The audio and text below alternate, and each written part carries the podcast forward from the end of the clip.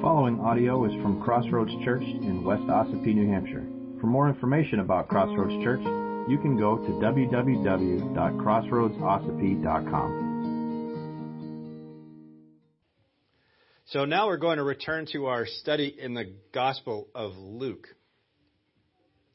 And I think that it is no coincidence um, that on this, the day of the year, the one day of the year that we are most um, focused as a people um, on on the time, right? As, am I mistaken? Is today New Year's Eve? Okay. I was sick all week, so I have no guarantee about what's written down here. We're just trusting the Lord to uh, interpret. Um, it's uh, it's no coincidence that the Lord has brought us to a text um, that very much has the same concern as most people, and that's time um, today. As we look at our text today, we can um, we can speculate about the person asking Jesus um, a question and what their motivations might be, um, and who they are and where they're from. But what is much more important is the answer that this person was trying to get from Jesus uh, what's more important is the, the answer that Jesus actually gave. Um, so let's look at the text together of Luke 13. We're going to start at verse 22. He went on his way through towns and villages, teaching and journeying towards Jerusalem. And someone said to him, Lord, will those who are saved be few? And he said to them, Strive to enter through the narrow door. For many, I tell you, will seek to enter and will not be able. When once the master of the house has risen and shut the door, and you begin to stand outside and knock at the door, saying, Lord, open to us, then he will answer you, I do not know where you come from. Then you will begin to say, We ate and drank in your presence, and you taught in our streets. But he will say, I tell you, I do not know where you come from me, where you come from. Depart from me, all you workers of evil. In that place there will be weeping and gnashing of teeth. When you see Abraham and Isaac and Jacob and all the prophets in the kingdom of God, but you yourselves cast out.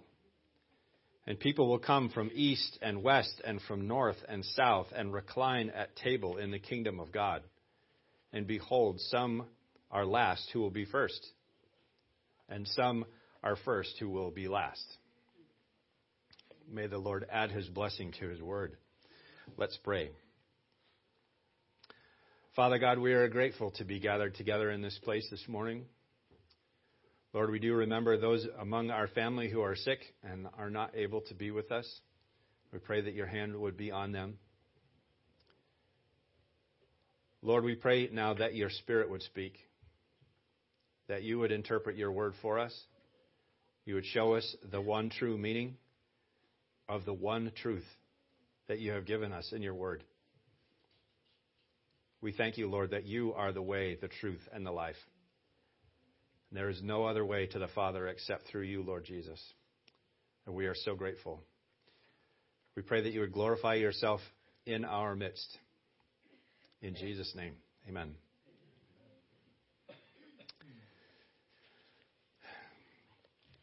So, in my imagination, in this scenario that we have read, um, this person that steps up um, and asks Jesus uh, this question of will those will those who will be saved be few? I imagine that this person just kind of stands up and looks around at those who are around Jesus in that moment and is like, is this it? The, I would have expected Messiah, the one who's been prophesied to come, to draw a little bit bigger of a crowd uh, than this. You know? Will those who are saved be few? Is this it? And we have to remember, like, maybe in our flannel graph pictures, that are stuck in our brains. The crowd is enormous. Jesus is talking to millions of people, right? Well, he wasn't. There weren't millions of people there. We're talking about the, at most 120 people that stuck with Jesus, that stuck it out, right? It wasn't until after uh, Jesus died and rose again and ascended into heaven that people started coming to faith by the thousands, right? We can read about um, the day of Pentecost in Acts chapter 2, where 3,000 people came to faith um, at, at, one, at one time. But that's not yet. So here is a small crowd around Jesus, and somebody stands up and says, honestly, this is, this is it?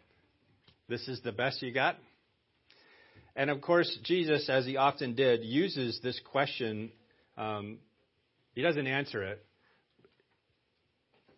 but he answers with another question, right? To get uh, to get to a larger issue. Well, he doesn't answer the question, but he uses the question to address a larger issue um, to the crowd at large. He went on his way through the towns and villages, teaching and journeying towards Jerusalem. And someone said to him, Lord, will those who are saved be few? And he said to them, Strive to enter through the narrow door. For many, I tell you, will seek to enter and will not be able. When once the master of the house has risen and shut the door. So this question is asked by one individual. But his response is given to the group. And the, the great thing is you don't even have to go to the Greek to see that. Um, it, the, the, someone stood up and said to him, blah, blah, blah, blah, and he said to them, blah, blah, blah. Well, his words weren't blah, blah, blah, but he said to them, right? Um, and this, this parable that Jesus gives in response to this question um, honestly, we can't forget, again, the original audience, the original receptors of this message. This group, however big it might have been or however small it might have been, was Jewish people. We can't forget that. Okay? This is the, the original receptors of the message. But the good thing is that this also has important personal application to everybody, whether Jews or Greeks which is you, by the way, Greeks, even if you're not Greek. As far as the Bible is concerned, you are. You're a Gentile. And Jesus uses two different words for those who would enter the Master's house, who are seeking to enter to seek and to strive. Now, these are two different things. The Greek word for strive, where Jesus says, strive to enter through the narrow door, this is, um, this is a Greek word where we get our English word agonize, right? It is, means to exercise great intensity and effort, to struggle, to fight, right? Do all that you can to enter through the narrow door. That's what Jesus is saying. In contrast, he said, Many will seek to enter and will not be able to once the master closes the door. The word seek. It means to try to do something without success. Um, now, I, I, don't know that we need to peel a lot of layers back here to see um, that the narrow door in this parable represents salvation. Right? This is the door into God's eternal kingdom. Um, and the person in the crowd asks, How many are going to get in? How, how many people are going to be saved?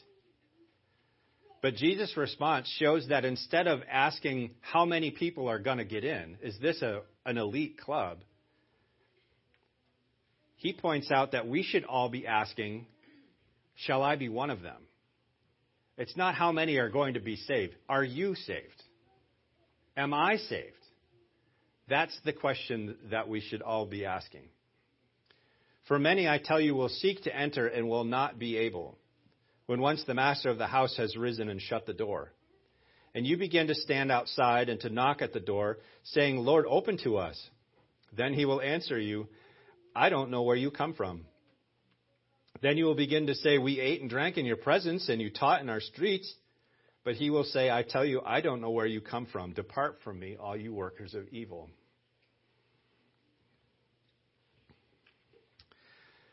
So, remembering the original audience, the Jewish people had accounted their relationship to Abraham as their invitation to enter God's kingdom, right? Because they were actual physical descendants from Abraham, that meant to them that they were in.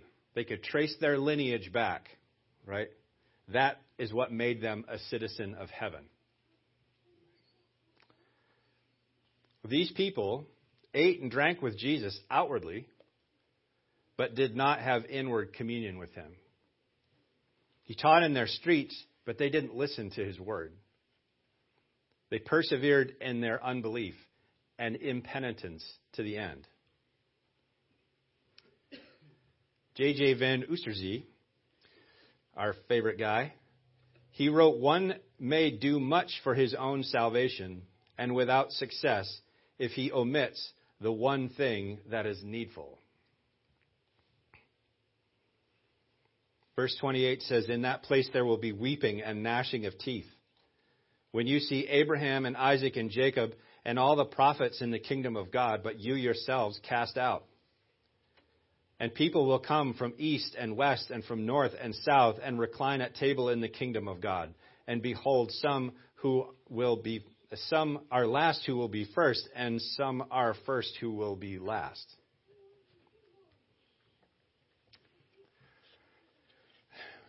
Warren Wiersbe said that Jesus pictured the kingdom of God as a great feast, and I love that because I haven't eaten for a week. he pictures the patriarchs and the prophets as honored guests at the feast, but many of the people who were invited waited too long to respond. And when they arrived at the banquet hall, it was too late and the door was shut. Again, remember, Jesus' original audience was Jewish, and he was calling to account those who were counting on other things for their entrance into this feast, such as their own ideas of inheritance due to their lineage, as well as those who were invited but for various reasons decided to wait, to wait to go. But when they finally arrived, they found the door shut to them. They would also observe those from the east and west, north and south at God's table instead of them. Who's that? Good news, folks. It's you.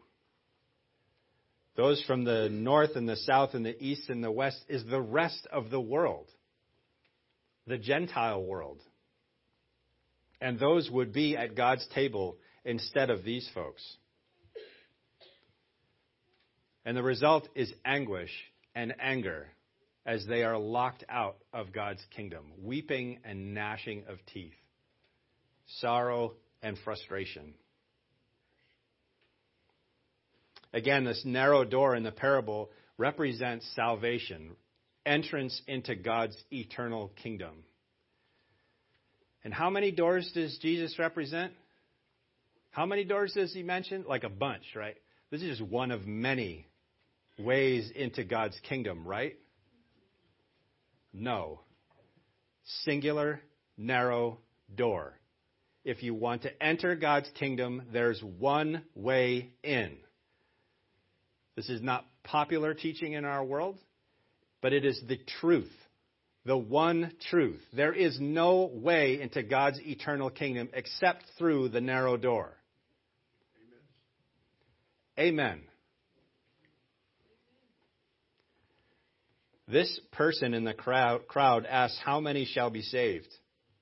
But Jesus' response shows that instead of asking how many should be saved, we should all be asking, Shall I be one of them? Have I entered through the narrow door? I think that's a question we all must wrestle with continuously. Right? We might look back, we might think back on our life. Well, I remember at that youth rally that one time, I went forward and I was crying and I was a mess and I gave my heart to Jesus and then I picked it up and took it back. I don't know how many of you share the same story that I that I have. How many times go to the altar at camp, go to the altar at youth rally, go to the, over and over and over again, and every single time picking up my heart and taking it out with me. We have to continuously wrestle with that question. Am I saved? I don't think that this is a matter of um, uh, assurance of salvation, we have to continually wrestle with the fact there is only one way in. We need to make sure we're in. I would also pose the question why would anybody wait? Right? These, these folks received the invitation to enter through the narrow door and waited. The day is coming where the master is going to close the door, and people are going to be on the outside. The narrow way, the way of Christ, isn't easy. Entering through the narrow gate comes at a cost. It does. Following Jesus means to admit that we're in fact sinners and that we need saving. It means to submit our will to His. It means to let go of our pride and our false senses of security or personal goodness. Why would God lock me out of God's kingdom? Why would He shut the door in my face? I've never done anything to anybody. Well, you just lied. So that's there's that. We have to let go of the idea that somehow we deserve to enter into the master's house. Folks, we live on grace. We don't deserve a seat at the table. This song, the the the the uh, my my worth and unworthiness. What a strange paradox that is. But it's true. You know, I have people say to me when when I struggle with things, you know, you're worthy. Huh. Do you not know me? We, we don't deserve God's grace. And yet, He still extends it to us. And how He determines who's, whether or not we're, I, that's math I can't solve. But I'm grateful for it. Striving to enter through the narrow door does not mean that we, we work uh, to earn our place, to prove our worth or anything like that. We can't earn our salvation. There's nothing that we can do to make ourselves good enough to enter through the narrow gate. As I already quoted our friend Van Oosterzee, one may do much for his own salvation and without success if he omits the one thing that is needful. And what is that one thing? And what is that one thing? It's faith in Jesus Christ. That's it. Ephesians 2 8 9. For by grace you have been saved through faith. Grace is a gift, right? It's a gift. You don't earn it, you don't deserve it, but you have been given it through faith in Jesus Christ. It is not your own doing, it's the gift of God, not a result of works, so no one can boast. I got in here because I'm me. Get out. so, how can we strive for that which we receive as a gift? Strive to enter through the narrow door. Well, we enter by grace. Uh huh. Seems like a paradox again, doesn't it? Hebrews chapter 3, verses 12 through 14 says, Take care, brothers and sisters, lest there be in any of you an evil, unbelieving heart leading you to fall away from the living God. But exhort one another every day, as long as it is called today, that none of you may be hardened by the deceitfulness of sin. For we have come to share in Christ, if indeed we hold our original confidence firm to the end. To the end, to the end, to the end hold firm, hold fast to the end. We must all be in a constant state of self evaluation. Is there an evil, unbelieving heart leading me away from the living God? Am I being hardened by the deceitfulness of sin? Am I holding firm to my original confidence in Christ? This is the Christian life. And for those that may think that time is on your side, I'll get to it, right? I'll when I'm done, my whatever, my fun. You think that you have time on your side, time to get things right with God and on your own schedule. Once you're div- done living your own way, or once you get old like me and tired of living fast and loose, once you've decided that it's time to grow up, you don't have time. Time is not on your side. There is a time coming when the door will be shut. There is a time coming when it will be everlastingly too late to enter into the Master's house. The narrow door is going to close. Wasn't that great news? this, this thought should motivate us to do everything we can to make sure, number one, we've entered through the narrow door, and we have invited as many people as we can to come with us.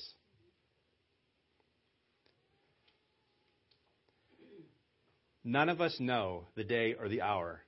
The Father is going to say, Son, it's time. Go and gather my church. It's time for judgment. It's time to end all of this pain and misery and inaugurate the eternal kingdom. That day is coming. Why would anyone wait? Enter through the narrow door. In Matthew's records of these words in his gospel, he wrote, Enter by the narrow gate, for the gate is wide and the way is easy that leads to destruction, and those who enter by it are many. For the gate is narrow and the way is hard that leads to life, and those who find it are few. So be part of the few and make the few a little bit more by calling out to your friends, your family, your neighbors. Come to Jesus and live. Amen?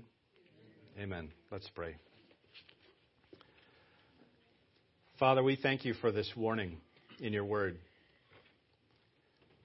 We thank you for the wonderful truth that there is only entrance into your kingdom by repentance and faith in Jesus. To accept the truth that he died on the cross to pay the penalty for our sin. And you graciously offer us forgiveness not through any worth or value of our own, but simply because you love us. Lord, I thank you for the reminder to make sure that we have entered through the narrow gate.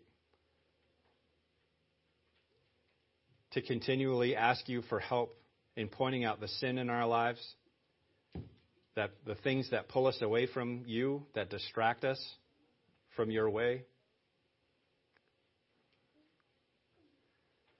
Lord, I pray that you would give us boldness to offer the invitation of salvation to those around us. Not complicated.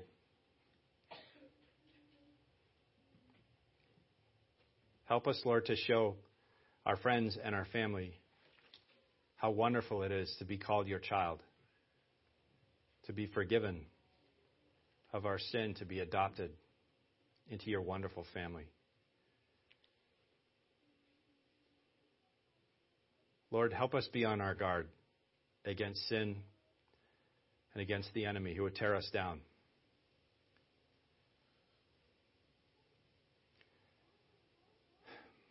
We're so grateful for your love for us. We love you. And we thank you in Jesus' name. Amen. If you would like to participate in the mission of Crossroads Church through financial support, checks can be mailed to Crossroads Church Post Office Box 576, West Ossipee, New Hampshire 03890.